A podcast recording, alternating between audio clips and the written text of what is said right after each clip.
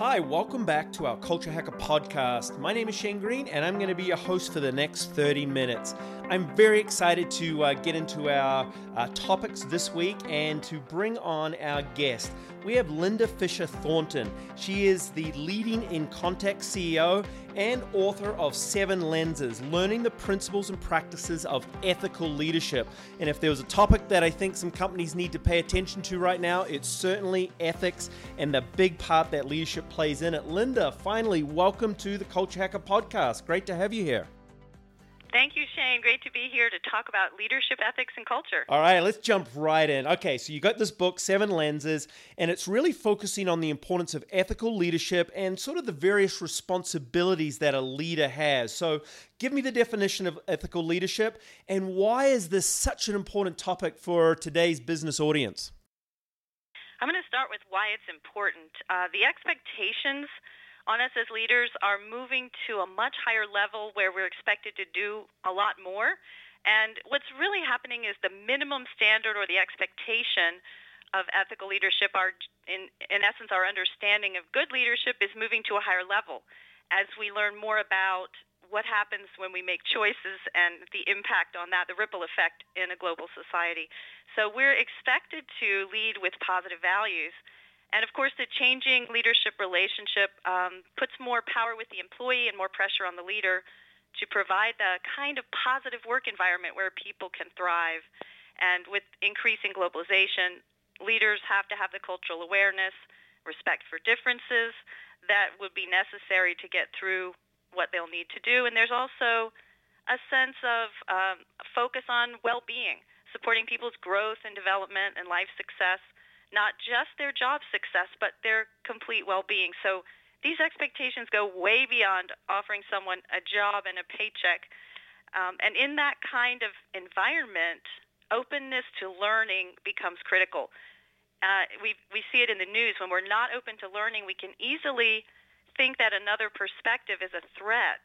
Uh, and as humans, we tend to want to hold on, hold fast to our own beliefs but that other perspective we're arguing against might actually reflect a perspective we need to understand in order to see the whole picture, and seeing the whole picture is key to making a good decision.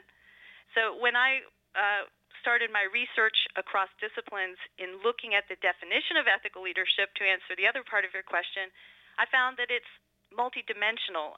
And looking at it in one way or through one lens when you make decisions won't give you the whole picture of all of those dimensions. So you can't accurately define it without multiple perspectives. So the short answer to what is ethical leadership won't be true. You know, it will over be oversimplified. So this title of the book Seven Lenses is based on a model that's a continuum of seven different perspectives from narrow and short term to broad and long term. Do you want me to just run through the seven lenses to give people an introduction? Yeah, let's let's kind of go through it. You're you're touching on some really cool points and that I want to come back to about diversity and well-being, but let's talk about these lenses or this evolution of thinking that a leader might find themselves in. So lens one is profit. Of course, how much money will something make? What will be the financial impact? How are we going to stay within budget? And lens two is law. How can we honor all uh, laws and regulations and ethics codes. Lens three is character. How can we demonstrate moral awareness and integrity and lead with a moral compass? And lens four is people. How can we uh, support the well-being of people, prevent harm to them, um, bring out their best? And lens five is communities. How can we improve life in the communities we serve? Lens six is the planet. Of course, respecting life, nature, and ecosystems, and doing business sustainably. And Lens 7 is the longest term and the highest level, and that is supporting the greater good, leaving things better for future generations, making life better for them.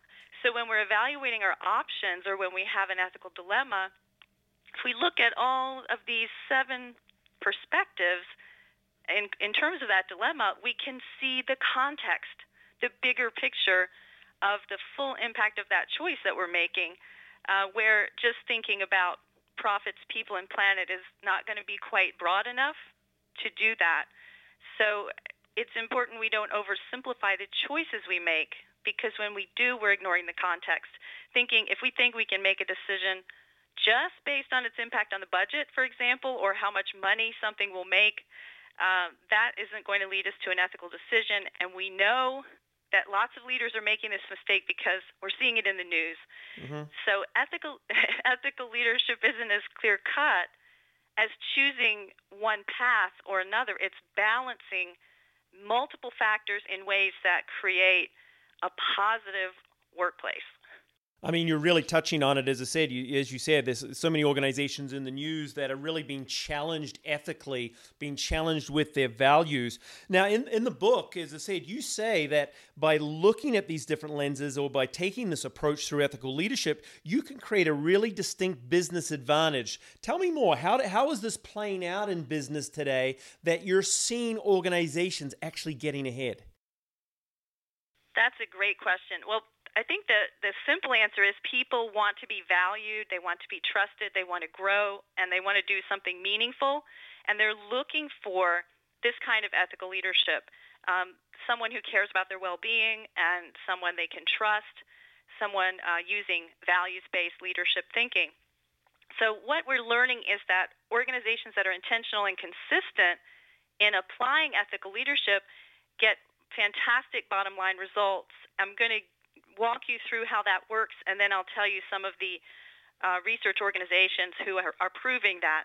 But what, what starts to happen is that the workers and potential new hires are craving a, a workplace that supports their well-being and growth. They're attracted to organizations with ethical leadership. So when you, you can attract top talent uh, to an organization, then that helps increase um, the sense of pride people have in an organization. You can begin to increase trust with ethical leadership on a consistent basis. So now you have top talent, you have ethical leadership, you have increased trust. Now you you have increased employee engagement, increased satisfaction and retention. So those employees that were attracted initially to the organization now want to stay, they're happy, and then they who are happy are going to delight your customers. You're going to be able to attract and retain more customers, which all put together will increase productivity, increase profits, uh, improve return on assets, and provide a distinct competitive advantage. So some of the organizations that are proving that this positive cycle is happening include Society for Human Resource Management, the Deloitte Millennial Survey, the National Business Ethics Survey, and the Edelman Trust Barometer. So there's now this powerful incentive to invest time and energy in building a positive ethical culture and applying ethical leadership because it fuels the success of the organization. So leaders don't just have to build culture out of the goodness of their hearts, it, it pays off in their team's productivity and bottom line results and in the organization's business results. You know what you're you're talking obviously what you're talking culture hacker to me here and, and again I, I go out and as what you've pointed out is this now such compelling research that says this culture, this environment, the well being of p- how people feel about coming to work truly is making a difference to the bottom line. Linda, you, you're out there in the business world. I, I know you come up against this as well why are so many executives still ignoring this data and this this approach to their business? Because i think it's a problem. You you must come across i meet so many hr people and they're like well i have to you know talk through with my ceo i need to get approval. I need to you know get permission to focus on this. And i think it's crazy. Why do we still have this um, lack of uh, sort of conviction in that that this is the main thing in business there's no you can expect this answer from me. There's no one answer to your question. Um, there are many different factors. I, some people are afraid of change. Uh, some people don't believe the data. Some people are being rewarded for doing other things uh, where we might say ethics is a priority in the organization but when it comes down to it we want you to make x amount of profit. And if we talk about profits more than we talk about ethics well you're going to go for the profits first, and that you're going to give me that if that's what I'm asking for. So the reward structure may be set up to reward the wrong kinds of behavior.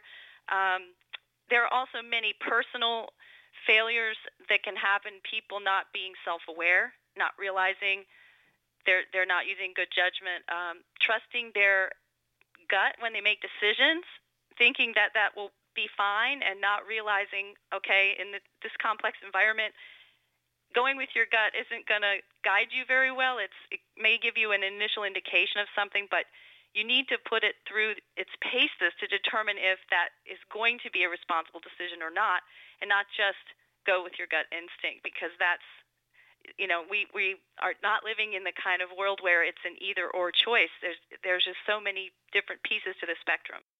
Listen, so so give me some advice. So again, we're, we're our HR managers, our executives are listening out there, and they're they're up against their you know the CEO, or they're trying to put this business case together. Give them some quick advice. How do you approach that meeting, that discussion, or that strategy? You know, everyone's coming. I, I hate to think that 2017 sort of uh, sort of finishing, but the reality is a lot of executives start to go into their strategic planning for 2018. What do our HR teams and uh, executives need to be thinking about to get this across the line and to make this business case as compelling as possible?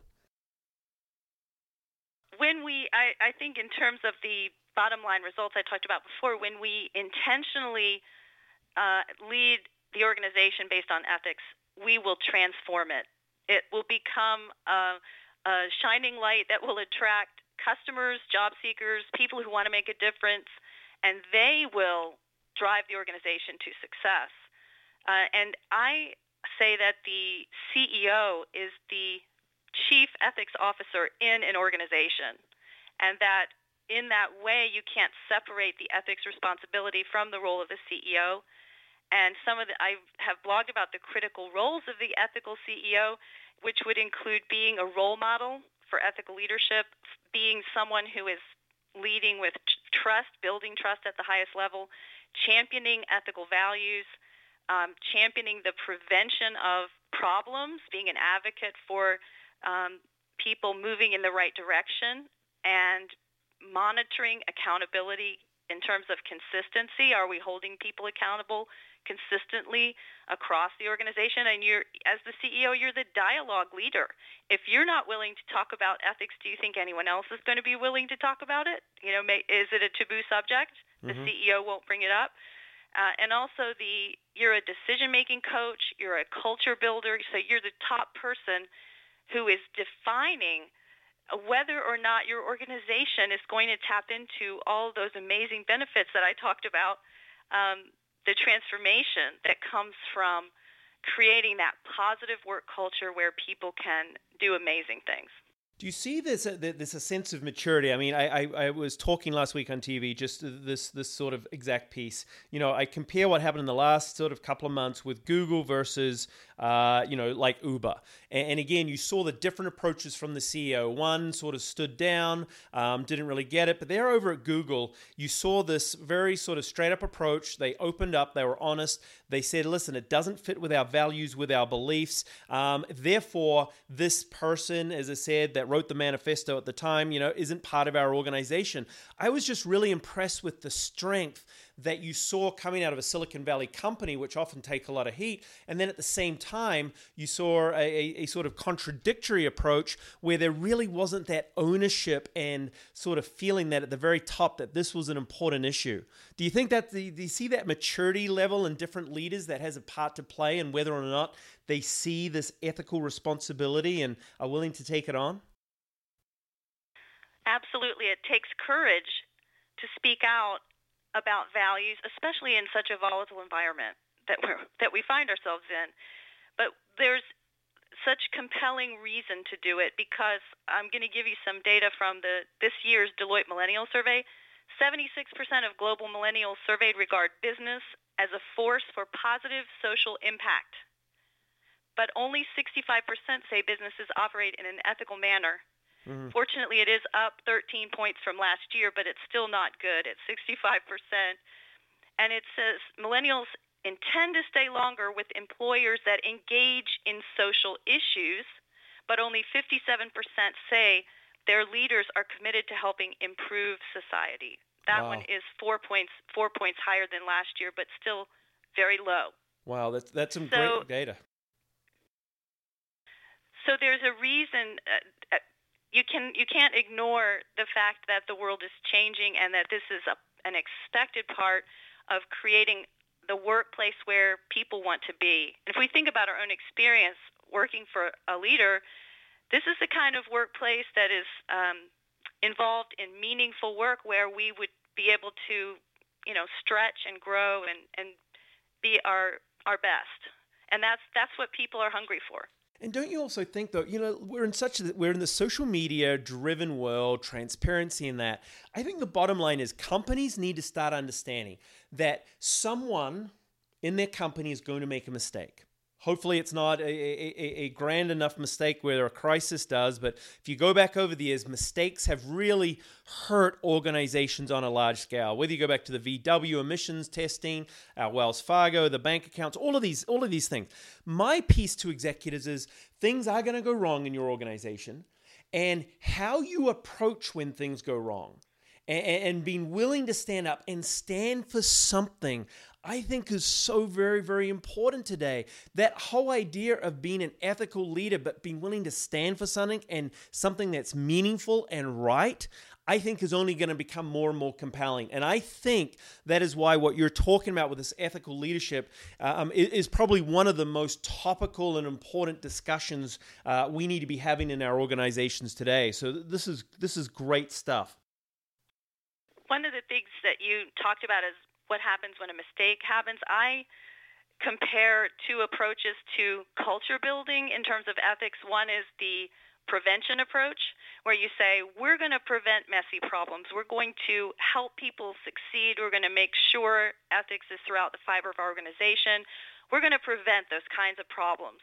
Then the cure approach is reactive and messy. You do what's required by law, and then you wait for something bad to happen, and then when something bad happens, you scramble, you do damage control. Then you have to build an ethical support system anyway, perhaps with a regulatory body looking at your every move to prevent that from happening again. So the news for everyone is you're going to have to build that infrastructure, that culture for ethics anyway. If you make a mistake, you're going to have to do it under regulatory control in many cases. So you might as well go ahead and do it preventively and uh, it's a lot easier to teach people how to make good decisions and how to avoid ethical problems than it is to clean them up I after love, they happen. That's that, that's a fantastic way to look at this and, and some great advice. All right, so let's kind of take it down a little bit. We're, we're talking, we've, we've talking from a fairly big picture, picture in the C-suite. Let's come down now to the frontline manager and and what do you see from them? Because i you know in, in, organizations let's face it it's the frontline manager and supervisor that i believe has the biggest impact on uh, you know an employee's well-being. You talked about trust you talked about being cared for. What sort of behaviors should we be seeing from these frontline managers that supports this idea of ethical leadership? Some of the just the small day-to-day routines that they might find themselves in in terms of personal ethics, they're they're going to need to demonstrate personal congruence that what they think and say and do all align. That sounds very simple, but it's very hard to do to make sure that whatever you tell people is important is what you think is important and it's what they see you doing. That it is completely aligned. And they have to stay morally aware. It's it's a minefield out there. We've got to really continually be learning in order to stay on top of uh, issues in our industries and prevent harm from simple decisions we think we're making that may have unintended consequences. And they're going to have to stay competent in a leadership world that is constantly changing and the expectations are increasing. And that, that competence has many different elements beyond just following laws. It, it would include personal awareness, learning to manage your emotions, uh, following the organization's ethics codes and standards, staying competent in our profession, staying competent as a leader, um, and being willing to dig into issues and not be not try to have the answers. I think one of the things that used to be the case is leaders liked to be the ones that could decide and have the answers, and those days are gone. Uh, we don't have the answers. We have some good questions, but we have to work together to understand the context, and we have to be willing to not know and to actually lead in the space where we don't we don't really know exactly what we're going to do yet. It's going to evolve. We're going to gather more information, and that can be uncomfortable for some people. So it's a level of learning that will be critical for success. Well, speaking about learning, so you know, get into your book. You're talking about these 14 behavior behaviors that a leader, you know, needs to sort of encompass in those routines. So you started to to touch on some of those, but let's dig into this a little bit more. Leading with a moral compass. You know, again, everyone should have this moral compass. How does an organization and what responsibility they have to keep managers morally aware? You know, is there a part to play? Is there ongoing training beyond just the ticking the box of the sexual harassment course or whatever else they have to go to, diversity training. How do organizations really make this a part of day to day routines and not just a tick of the box? Uh, I covered myself by going through a one hour uh, you know, training program. Yeah, most of the ethics training programs actually live on a bookshelf or in a, on an intranet somewhere and they don't live in the real world. Excuse me. So they don't have meaning for people. They don't drive day-to-day choices. They just they're a reference manual, and that's the that's the wrong way to do it. Uh, and this is a, a pet peeve of mine. Ethics needs to be integrated into everything people learn in our organizations. You can't peel it off and say leadership training is over here and your ethics development is over here because if you separate them, what are you saying? You're saying, oh, you could have good leadership without ethics because we're going to teach you what you need to know about leadership over here. And then in this separate program, we're going to talk about ethics.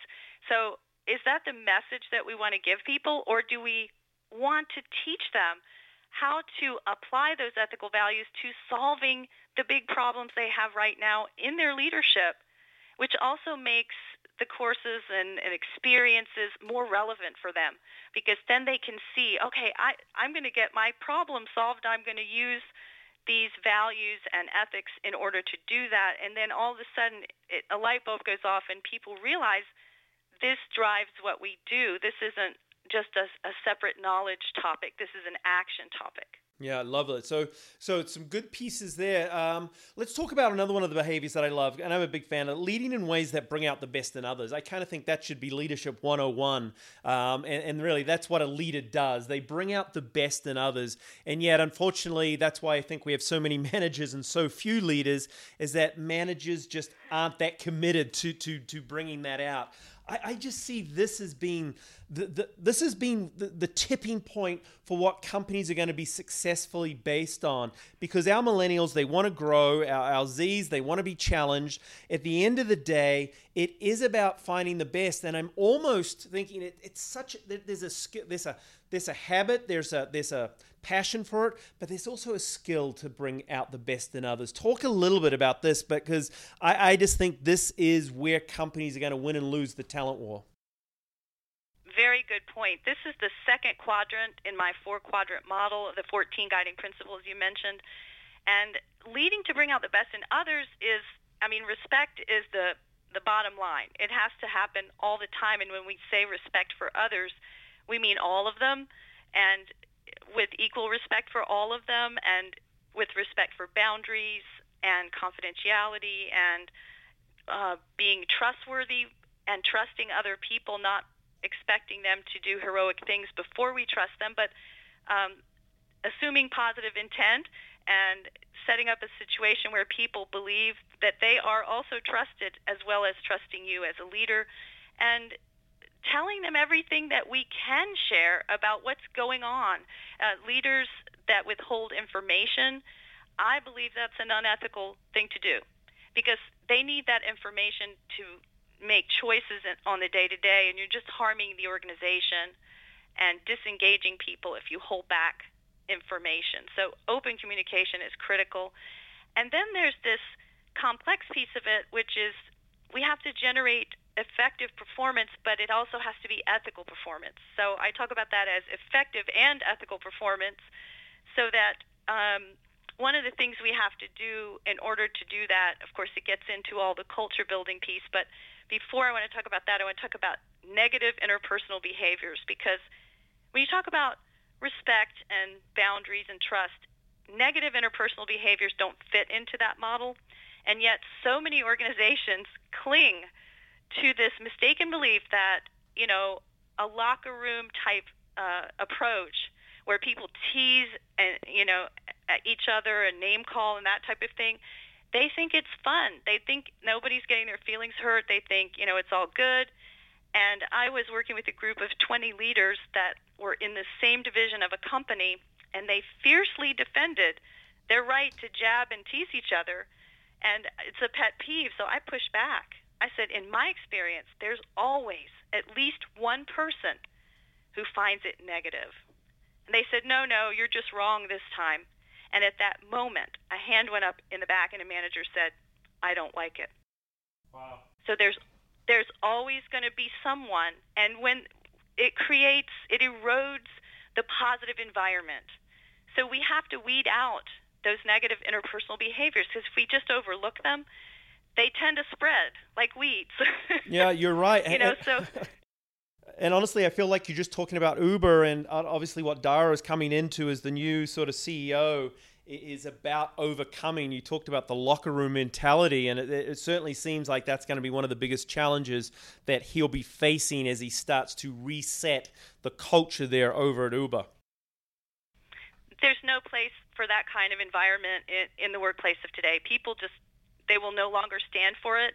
They might get away with it for a short time, but it is you'll lose your best talent. Eh, there's just so many reasons why eh, that as a model that doesn't work and it it really brings down the culture and the cult. You can think about culture as as almost um, an equation. You know, you make de- uh, or or a formula. You make deposits or or pluses, or then you dis you detract.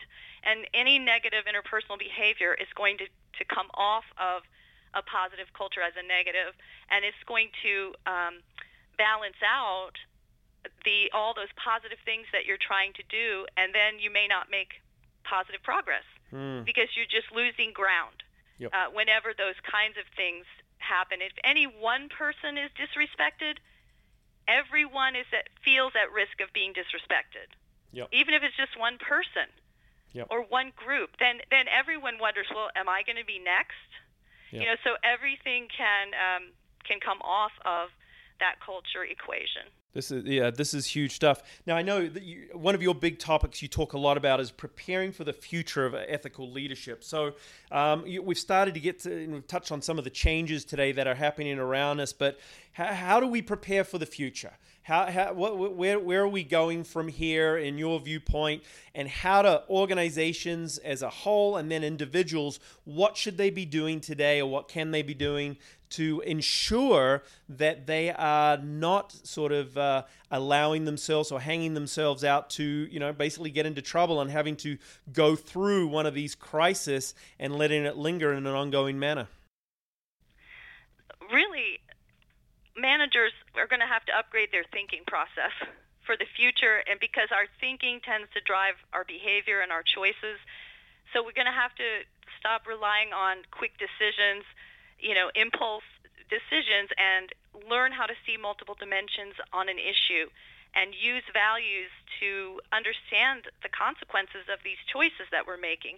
And we have to, in order for all this to work, we have to understand our own biases, and we all have them. So if we say we don't, we're kidding ourselves. Mm-hmm. It's a human condition.